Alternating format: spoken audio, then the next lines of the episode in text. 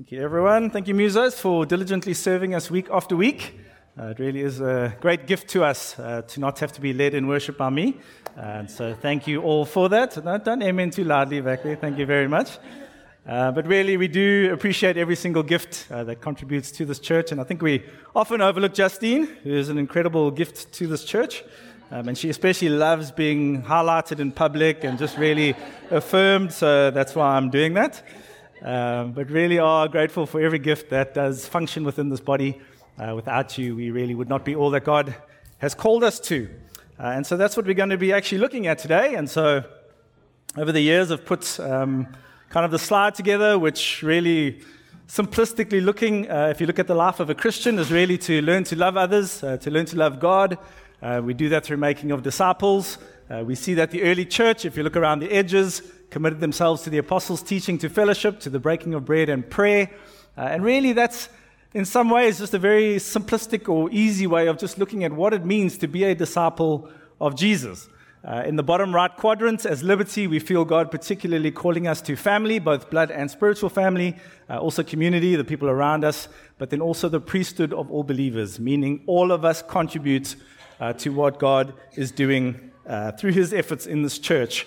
Uh, and so Liberty is trying to give herself to the very thing Jesus is commanding us to do, right? To love God and to love others. Uh, and that's really easy, yes? Easy to love God, right? The others part? Yeah, depends who the others are, I suppose. Um, but it is a lifelong journey. Um, and our hope really is to grow in that. Uh, and then when the Lord returns, or we end up like the Queen and end up in the presence of the Lord, uh, that we would have been sanctified and grown and matured into a place where uh, God can say, Well done, good and faithful servant. Do we not all want to hear those words? Yes? Uh, not you little slackers, what is going on? No, we don't want to hear that. We hear that enough in this world. We want to hear God say, Well done, good and faithful servants. And so it's a, a pretty simple mandate. Uh, we get it from Matthew 22 when the lawyer, the um, Pharisee, comes to ask Jesus, uh, what is the most important thing in life? What is the great commandments? And Jesus says, love God and love others as yourself. It's very simple. Uh, then later on in Matthew 28, uh, his parting words to his disciples, he's basically saying the way that we work that thing out is to actually go and make disciples of all nations. Uh, and so that's what we want to give ourselves to. Uh, and the, the really fascinating and interesting thing is that God wants us to do that as a community, but He's also got individual and specific roles for you. And so somehow your life weaves into the lives of those sitting around you. Uh, I think we can err sometimes on both extremes, yes. We just become a number in a congregation and we're just kind of moving along in some uh, direction that some lead guys decided we're supposed to go in. Uh, but then the other problem is that we kind of Christians back at home and our Christianity is ours. It's just me and the Lord. You know, we're going to work this thing out. Uh, but actually, I think the perfect picture from Jesus is a healthy balance of both of those things. That together as a body we move forward to bring glory to the head, but then God's also made you a specific part of this body. And so you're not meant to look like me. One of me is enough. You can ask my wife. We need all of us to be the way that God has made us to be in order for liberty to be wholesome and to be whole. And so, what is a disciple?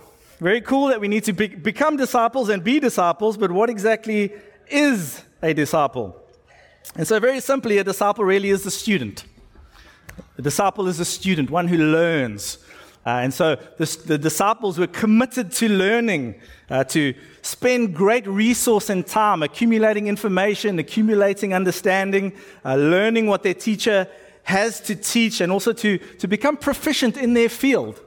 And so for all of us, we certainly are disciples in various aspects of our lives, but ultimately we're disciples of Jesus trying to become like him, trying to learn about him, trying to learn what he teaches.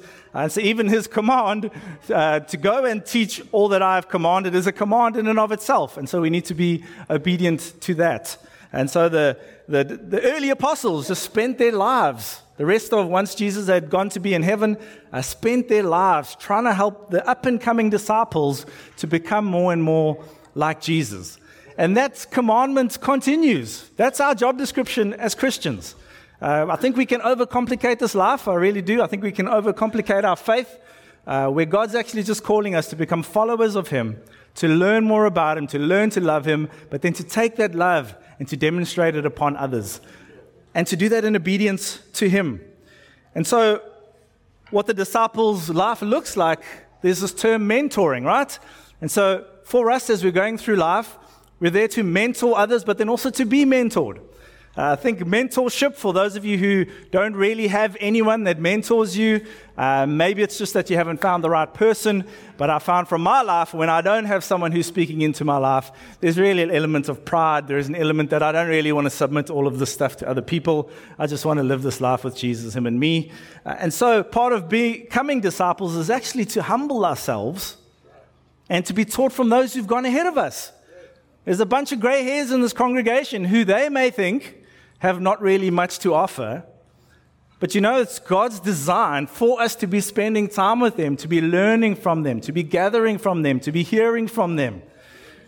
They've forgotten stuff we haven't even learned yet. Hey? They're not just there for babysitting, although thank you, Lord, that they are. There's much that we get to learn from them. They've got so much time on their hands, right? No, they don't, but are incredibly willing to give of their time. The people in this congregation are incredibly generous with their time, and I want to encourage all of us who are younger. So, what's that? Everyone 80 down, huh? All of us to find people to speak into our lives. Let's not try and work our way through this life on our own. We're just going to waste time, really. There are some things, granted, that we have to go through in order to learn. That is the way that life is. But I think there's much in our lives where we can be comforted, we can be encouraged, we can be taught from those whom God has already walked many years with. And I think God's calling us to that space to humble ourselves and to learn from the saints around us. How can you make a disciple if someone's not willing to listen? Surely, that's God's design. And so I want to encourage us as a community to find people to speak into our lives. And they may be your same age, they may be younger than you. God is incredibly kind and even using children to speak into our lives, right? You know, when they, when they mimic you or they reflect you in a public area, that's the Lord using a child to rebuke you and to get you to work on various aspects of your character if you're willing to listen and not just go, that's definitely your mother's genes. No, actually to humble ourselves and go, maybe the Lord's actually discipling me through my child. And so let us view mentorship in a positive way. Absolutely, I think there have been maybe a headmaster that you've experienced who's quite domineering and authoritarian, uh, but that's not what God's intending. God wants mentors to come around us and encourage us and help us and, and let us walk this road with Jesus.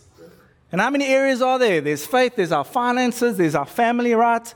Even our health, there's so many areas that we need counsel from other people who specialize and perhaps have been given additional grace in that area. We've all been given different graces for different areas of our lives. Why is it that some people who just look at a job opportunity and it just produces millions, and then others graft year after year and nothing happens? Why? Because it's a grace given by God. So what do we do? Do we just run away from that person and go, oh, well, you go spend all your money? No. We go to them and learn. We ask them to mentor us in finance. It's like if you're playing golf, you can be intimidated by Luke. He's pretty good. Or you can go alongside him and say, Luke, teach me. I know he's probably like, oh, no, please, no. But anyway, that's the point. His gift is not just for him. He didn't wake up one day and go like, oh, you know what, I'm just such a brilliant golfer. The Lord put that in him and has enabled him to become something that perhaps for many of us we'll never achieve. But that doesn't mean we can't learn from him. Doesn't mean we can't get our 52 handicap down to 51, right? From a guy who's positive. Yes, Luke believes in everybody who he plays with. That's the idea is that people who come alongside us, not to intimidate us, Eskom also needs some mentoring, just by the way. But that's what the people who are gifted around us are supposed to do help us, not intimidate us. How open are you to others speaking into your life? We all have blind spots, right?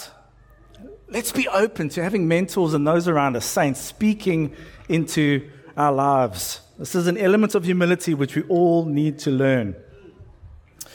But ultimately, our teacher is Jesus, right? So we're going to hear from others around us, we're going to hear from those who've walked with the Lord. But what we really want to do is actually hear from Jesus. That's the point, because we're ultimately his disciples.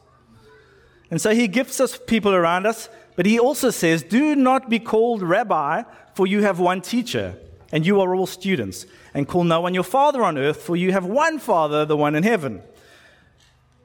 Nor are you to be called instructors, for you have one instructor, the Messiah. So he's not saying you mustn't be fathers, you mustn't be rabbis, and you mustn't be instructors. What he's saying is that fathers are meant to lead people to the Father. Mentors are meant to lead people to the mentor. Rabbis are meant to lead people to the rabbi. That's the point. And so we're not trying to create little versions of ourselves, little Glens. We don't want more of those. We've got six, that's enough. We don't need more of those. We don't want to create little Richards. We want to create little Christs. That's what Christians are little Christs, little people like Jesus. And so, for all of our mentoring, for all of our disciple making, for all of our learning, this craft of Christianity is actually to become like Jesus. That's what he intends for you and for me. And so, true students, they don't learn just intellectually. I think for many of us, church may have just become this intellectual information overload. Yes, we just learn, learn, learn, learn, learn. It's not the point. God also wants us to emulate the heart of Christ. He also wants to, us to emulate the hands of Christ, to get out into the world and be obedient to Him and to get stuff done. It's not just sitting and learning and learning and learning. And Michael Eaton, a faithful saint who also went to be with the Lord, uh, would often say that when churches become universities, we have a problem. We're not just here to stand and just have a guy preach to us. That's not the point. There's purpose in this, but the purpose is to get us out there and to make disciples and to become disciples of Jesus. And all of us have a part to play. A disciple is not above the teacher, nor a slave above the master. It is enough for the disciple to be like the teacher and the slave like the master. That's the point of your life to become like Jesus. To learn to love God and Jesus in the way that he perfectly loved others, but then also spent his life making disciples. Doesn't this simplify our walk all of a sudden?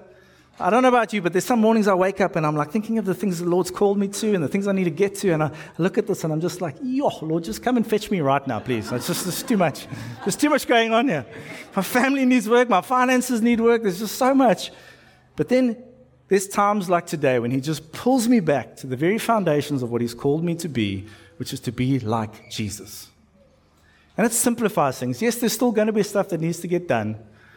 But at least it revives that hope in you, right? It gives you that energy to just take another step with the Lord. And so often that is found when we surround ourselves with saints who begin to speak life into our lives. And you find yourself sometimes just a really rough week, and it's, it's not that you just went, oh, actually, everything's okay. Someone's spoken something, someone's sent you a prayer, someone's been praying for you, and suddenly that weight is off because the Lord has surrounded us with, with incredibly loving people who love the Lord and love us and want to see us become a disciple. Can we commit ourselves to that kind of a lifestyle? Simple like a child before the Lord. Yes, there's stuff to do. But to just grow in love for God and to grow in love for others. Because a disciple lives in fellowship. We don't do this thing alone. And that's what God's design and desire is for us. But the word I'm really sensing God wanting to call us to this morning is intentional discipleship. To be intentional about what He is calling you to, what He is speaking to you, what He's speaking to us as a church. There's an intentionality with which Jesus lived, right? I never did anything but what I saw the Father doing. And that's pretty intentional. He didn't stuff around, he didn't do anything. His timing to get to Lazarus, I mean, we look at that and it's like, that is really messed up, right? Let the guy die. He could have been there earlier. But Jesus knew that actually this entire scenario was for the glory of God. And so he waited, he comforted, he cried, but ultimately spoke life into a situation where we could not speak life. No one around him could have resolved that situation but Jesus himself. Because he lived every single moment for the glory of God. And I think God's calling us into a season of intentional discipleship. And what that means is being intentional with your own discipleship, but also with your contribution to this body. And I think that question that Philip posed last week, I don't know if it uh, hit your heart as much as it did mine. His question around how many people essentially are coming to faith versus just maturing in faith. And so, does that mean we should all become evangelists? No, I don't. But I think the question does arise where are the evangelists? And are the evangelists equipping the saints for the work of ministry? And so you may be an evangelist, but may not be operating in that gift. And maybe God's just saying, actually, I want to begin to stir that thing up. And do you think one day you're just going to stand up and be an evangelist? I don't think so. There's an intentionality that's going to be required from you to either find an evangelist who's successful in his ministry, whatever that means, who's fruitful in his ministry, and to come alongside them and ask to be mentored. To be intentional about walking a road of growing in your gifting. And maybe you don't even know whether your gifting is evangelism. Well, there's, there's something to be intentional right there with. Figuring out what gift God has placed in you. I mean, it's really annoying. There's some people, right, whose just giftings are so obvious, yes? They're the annoying ones. And there's some of us who actually have to spend a lot of time with the Lord and a lot of time with other saints to finally have something identified in us and go, actually, I think that's of the Lord and not of you. I think God's placed that thing in you. And whether it's your upbringing, whether it's the history of the church, whatever it is, our lives generally are heavily weighted in one direction which doesn't really serve all of us, right? We, we may end up with a church, say a church of evangelists, right? And then everyone's supposed to be evangelizing, everyone's supposed to be out there on the streets, everyone's supposed to be getting everything that moves converted. But what is that? That's just taking one gift and making an entire congregation just one body part. I don't think that's what the Lord wants.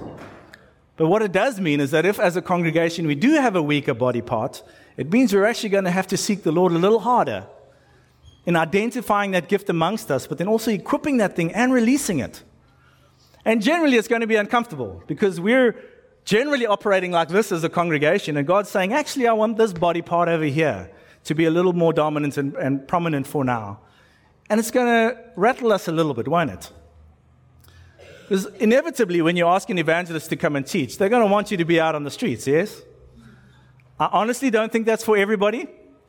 But I do think we probably need to have that area of our lives shaken up a little.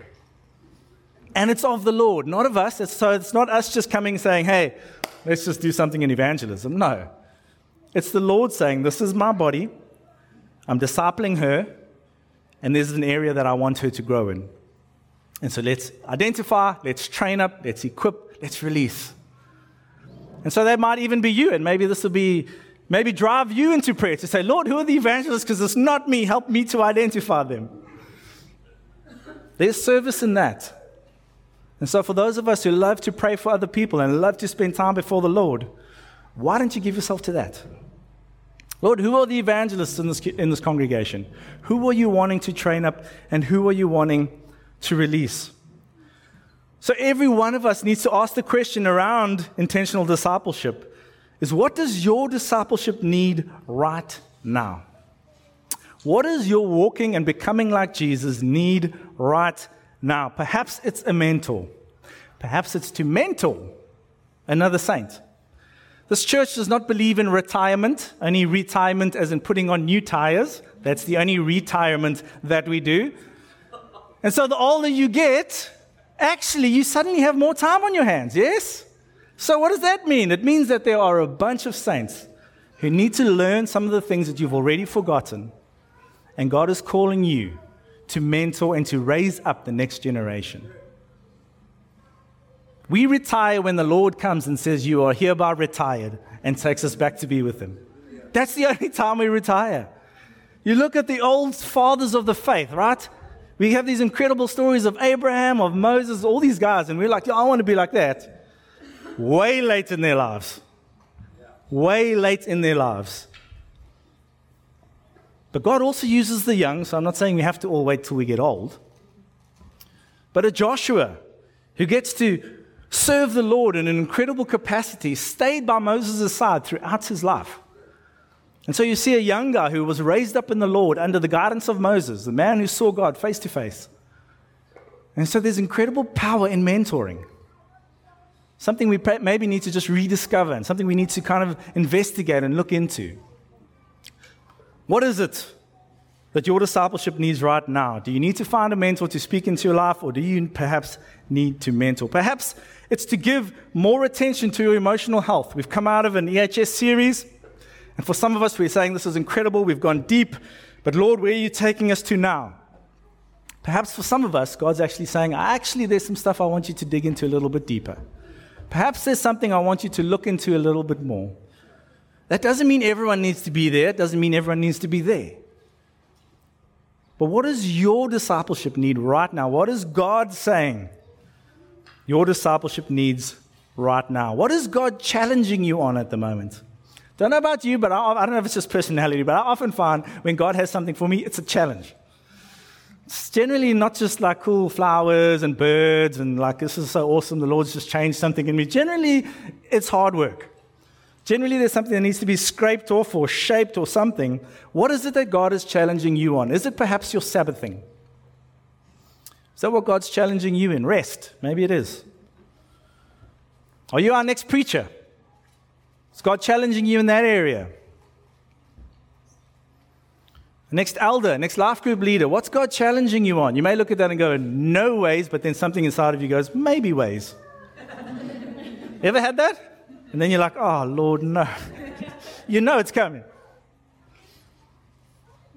Next worship leader, that one I know never in my heart just comes out and says, maybe, never. It never comes up. Maybe it's just really suppressed. A next muso. Next media person. And the funny thing is, there's no job too low. With Jesus, it's the opposite way around, right? Down is up and up is down. If we want to serve the Lord and become the highest in his kingdom, we actually need to be the lowest. Those whom God esteems the highest serve the most, which in the world is all messed up. It's those who sit at fancy tables and just point and command direction. They're the, they're the fancy ones. Perhaps it's finding your joy again in your walk. Is that what the Lord's challenging you on? Finding your joy again in this walk with Him. Perhaps you've been through some really tough times and it's not negated. It's not to say just get over yourself. It's not that. Perhaps with your discipleship, Jesus is saying, actually, I want you to deal with this thing because I want you to find your joy back. What is God challenging you on? That sounds impossible with what I'm currently going through. Exactly, that's why it's a challenge and that's why you need Jesus. What prophetic dreams have you lost hope for? What has God spoken into your life over the years and you've kind of like, yeah, maybe, maybe not?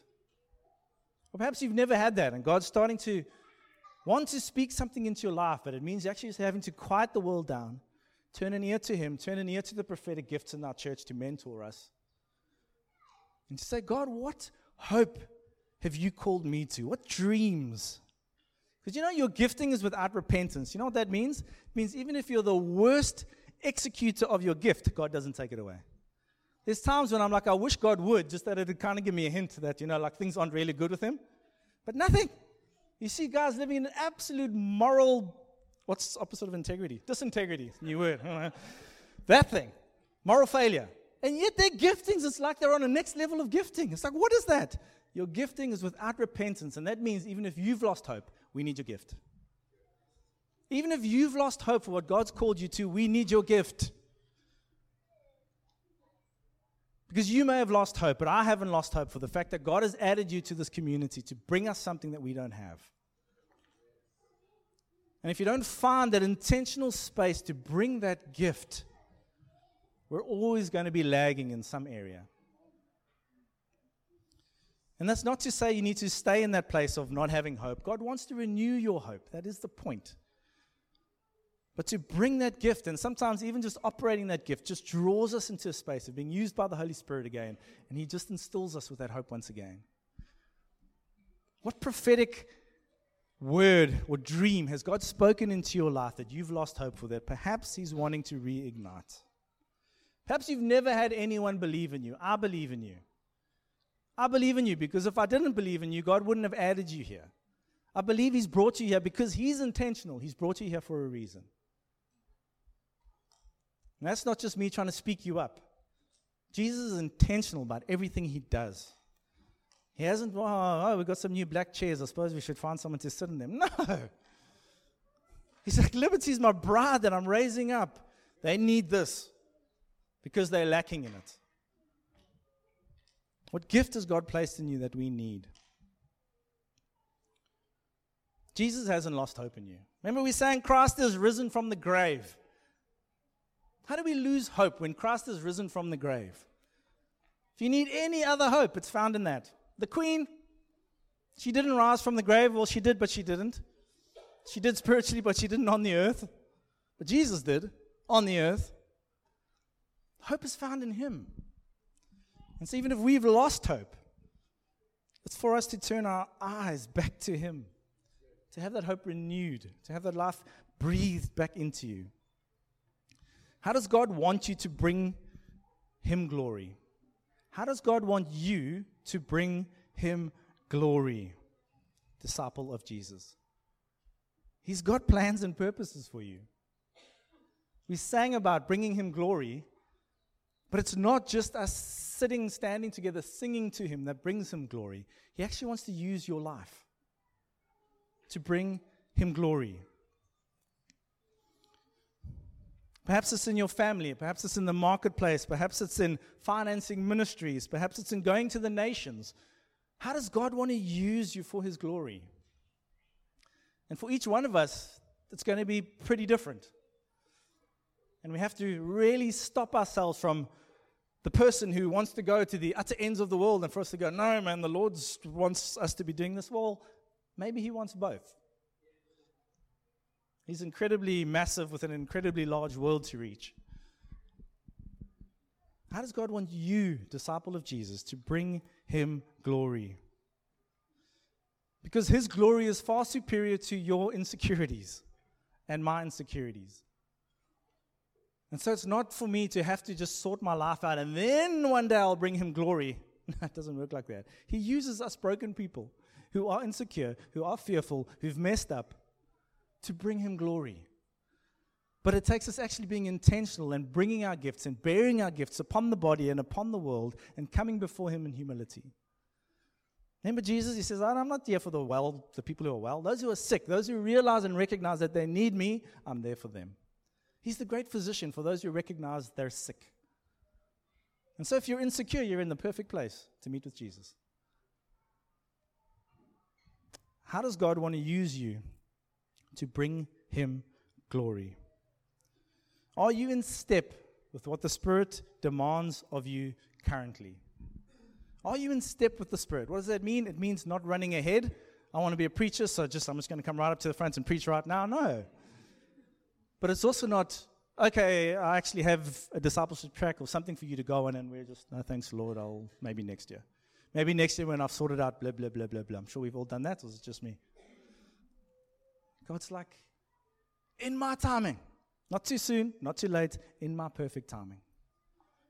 Are you in step with what the Lord has for you? And if you don't have the answer to that question, why not spend this week figuring it out? It's worth it. It's worth spending this week figuring out God, where is it that you have me right now? How is it that you're wanting me to bring you glory? Am I in step with you? What are you wanting me to do to be intentional about my discipleship? Maybe it's finding a life group leader or a leader and just saying, listen, I, I just don't know what's going on. I've been away from the Lord. I'm com- kind of coming back and uh, I just don't know what to do. Get someone to come alongside you and help you. Perhaps there's something in you that you know God's called you to. Perhaps it's preaching. And either you just haven't found the courage to get to it, or you're just kind of like, oh, that looks intimidating. It is intimidating, and it never gets any easier. Why? Because you're bringing the word of God to people. This isn't just like a public speaking. I'm sure it's singing a poem. No, actually, never mind. I'll take that back. But perhaps speaking a poem is very different to speaking the words of Jesus Christ. But the benefit is that you do have Jesus alongside you, gifting you, calling you, equipping you, speaking the words of life and perhaps God has that in you and for you, but you've just stood back and gone, no, it's fine, I'll just busy myself with something else. But actually, the glory that you're going to bring to Jesus is once that microphone is in your hand and He wants to use your voice to speak to people. Perhaps it's not that. Perhaps it's something else. What is it that God has for you that He's asking you to step up in and contribute for the building up of His body, but more than that, for His great glory?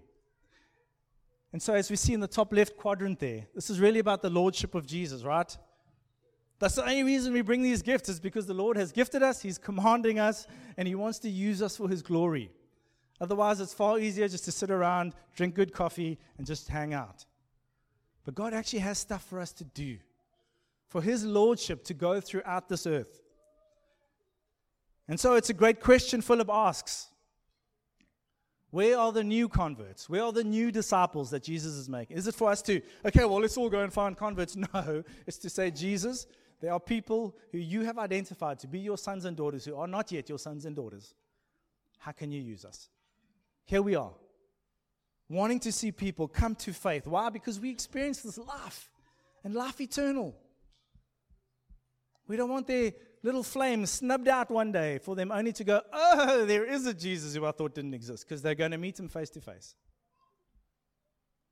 But actually, if he's called us to be a people who are making new disciples, baptizing them in the name of the Father, Son, and Holy Spirit, that talks about new converts, perhaps that's your domain, evangelist. Perhaps it's making disciples of all nations. Perhaps God is sending you across the nations, disciple. Perhaps it's teaching them to obey all that I've commanded you. Perhaps that's your domain, saint. We need all of these, right? For the authority of Jesus, which he has in heaven and on earth, to be made known to the world. And for him to end it off by saying, And behold, I am with you always to the end of the age. There's an intimacy and a walking together with God that he intends for every single human being on this planet. And if we're just going to sit here and go, just teach us, just give us some more of this information, this is awesome, hallelujah, glory to God, there is space for that. But there is a world out there that needs to hear this gospel message. And everyone plays a part. And so, again, it's not to say you, we must all become evangelists. No, we need to identify them. Those who pray need to be praying for them. Those who train and equip need to equip and train them. Those who have the finances need to send them. It's for all of us to co labor together. Not to play out of our lane, to run out of our lane, not to play out of position. And yes, there's times, Paul says to Timothy, do the job of the evangelist. So, like, we got to do that stuff. But he has certainly gifted individuals for different things. And he has brought you, saint, into liberty because he's placed something in you that we need. And I want to ask you to commit this next week to figure out for this season what is Jesus asking you to be intentional about in your discipleship? It's that simple. We're going to get practical about this one. We're not going to walk away and go, yeah, great theology. I've got some stuff that I. We're going to walk away from here going, Jesus, what do you have for me right now? And what do I need to do to prepare for it? Perhaps some of us have been prepared. Anyone who's been saved for more than three years should be planting churches. Just joking, that's a gifting. No, Pete, I thought you would love that. Special gifting right there. Jesus spends three years, right, with guys who are fishermen. And then he's like, I'm out of here. You go and plant this thing I'm going to call the church. And they're like, sure. Imagine, okay, sure, they had Jesus in person, right? So let's triple it. Nine years. Let's give ourselves nine years to get into a place where the apostles are contributing toward the forward momentum of the church. Now, I'm not asking you to plant churches. I'm just asking you to be in a space where you're contributing your gift in a way that the church is growing and multiplying and developing and making new disciples. What are we going to do? Wait till Jesus returns before we go, I'm going to bring my gift. It's going to be too late. And yes, he's going to love us. Yes, it's not like he's going to lose our salvation because we haven't operated completely and fully in what he's called us to. But come on. There's so many gifts around this room. Hey, come on. Let's see them step up. If, if there's any church I've been a part of, this one is willing to take risks. We're willing to take risks on your gifting. So what? We mess it up sometimes. Ask Pete, what was my first preach like?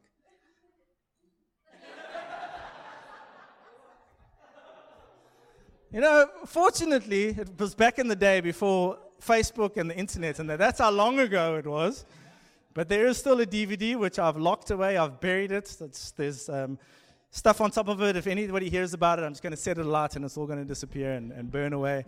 But it's there to remind me how bad our gifts can really be when we start, and how bad it can be 20 years later. But how the Lord wants to use you and mature you and equip you for the building of His church. Come on, saints. Let this church be one where our gifts just come forth. And maybe we've had a hectic life, and maybe stuff has knocked the snot out of us. There's a God of hope, surely, a God of redemption. Let's see those gifts come out again. Let's see that hope rise up in you again. Jesus came from the grave. What could go wrong? Let's stand together. Oh, Heavenly Father, I think something I'm so grateful to you for is that you're not just a God of rah, rah, rah, just trying to encourage, but you actually fulfill what you promised and you actually fulfill all that you have dreamed and planned. And you have a purpose and a plan for every single person in this room, Lord, and you will bring to completion all that you have purposed. God, I pray that Liberty would be a people who co labors with you, walks in step with your spirit, not lagging behind, not running ahead of you. We don't want to do this without you. We want to walk in step with you. God, as we learn how to do that, would we be an inspiration for the next generation? From a young age, would they know what it means to walk in step with the Spirit? That they won't have to go through our, our hiccups and all of our obstacles. Lord, they'll have their own. But would we be faithful to the generation that you've called us to? Lord, we all have limited time. Times it feels like we're going to live forever. But God, we know deep within us that that is not true. We'll live forever with you, but our effectiveness on this planet will come to an end. Prophecies, you say, they will end. All these gifts that you've placed in your church, they will end. You've given them to us for a time such as this. We want to be faithful, Lord. Some of us are stuck we don't know what it is that you're calling us to. We don't know how it is that we can move forward in discipleship. We don't know what gifts you've placed in us, God. I pray over this next week we would just see an incredible release by your Spirit in words of knowledge and prophetic words and people understanding what you're calling them to, but also in equipping that you would grace them. You would give them the power to operate in the gift that you've called them to. This is not us just making up stuff and putting our hands to it, God. You said you would gift every single believer with a gift for the building up of the church. And God, it's not okay for any one of us to sit on our chair year after year after year, one day, going to bring this gift. God, sure, some of us are in a process of learning, some of us are in a process of development. Lord, would you make that happen in your time? But God, I'm also asking you to redeem some gifts who feel like their flames have burnt out.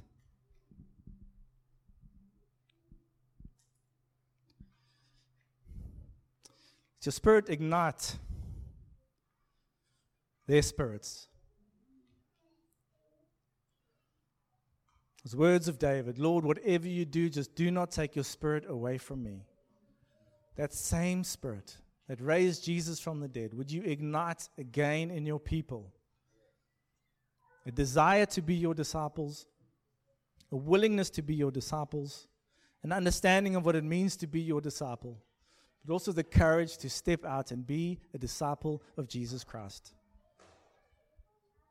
Lord, your sons and daughters stand before you this morning, saying, We may be fearful, but we make ourselves available to you.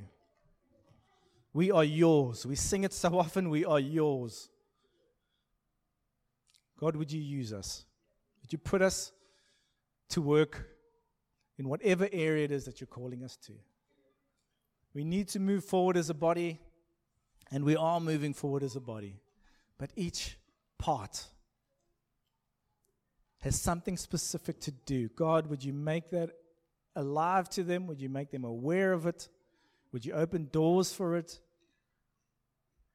Let us be an active people, not striving out of our own efforts, but striving because we've been graced by the Holy Spirit.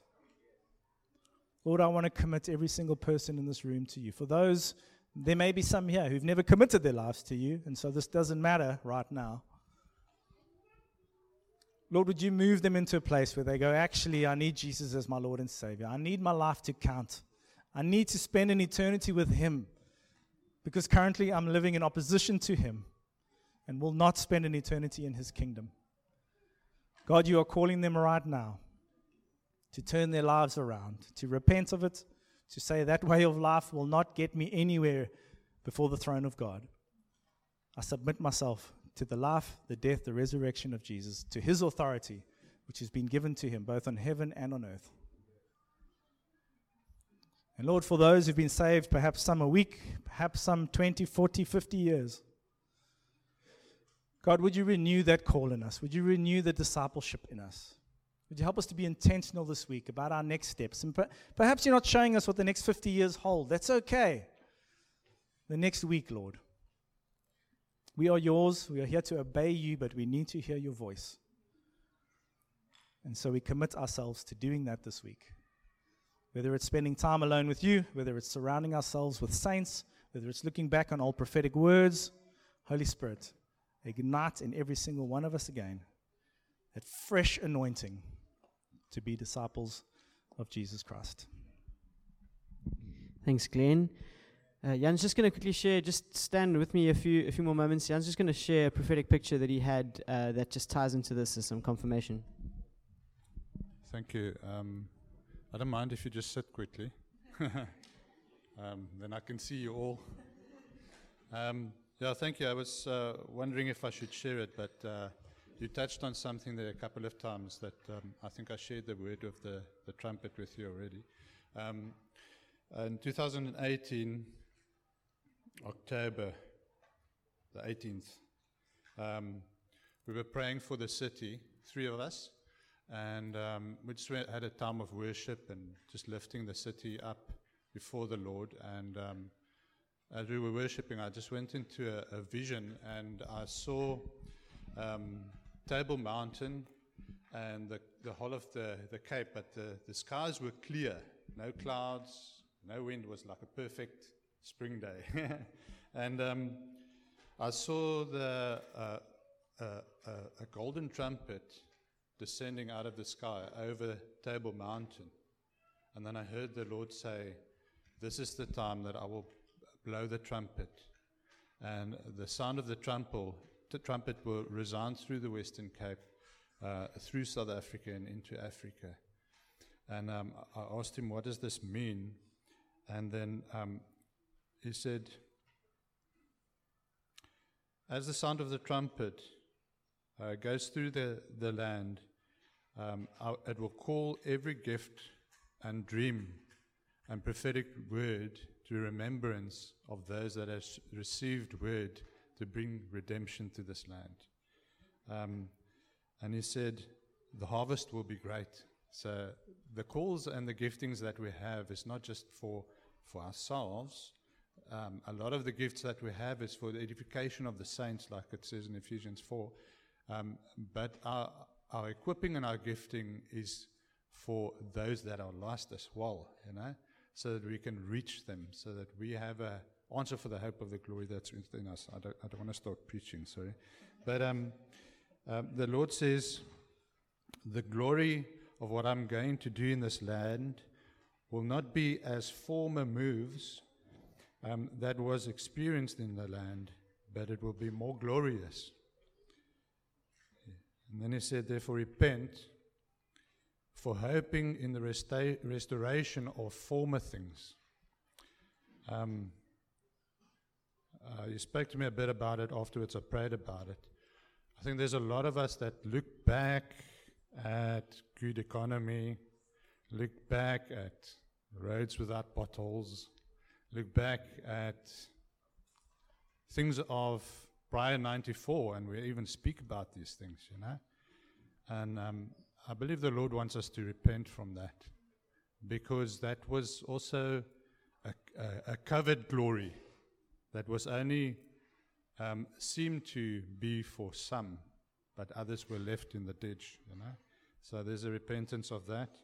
And then he says, but um, step up and step out with hope and faith in your hearts I'm doing a new thing. Okay. And then he gave me two scriptures uh, concerning that. One is out of Isaiah 62, verse 4. It says, You shall no more be deemed forsaken, for your land shall be no more uh, termed desolate, but you shall be called, My delight is in her, and your land married. For the Lord delights in you, and your land shall be married. Amen. And then the other one was Romans 8, verse 19 to 21.